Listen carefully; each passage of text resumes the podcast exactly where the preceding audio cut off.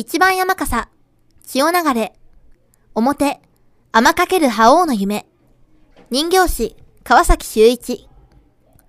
戦国のように歯を唱えた英雄、織田信長。古来からの慣習にとらわれず、合理性を持って強く美しき道を追い求める孤高の魂。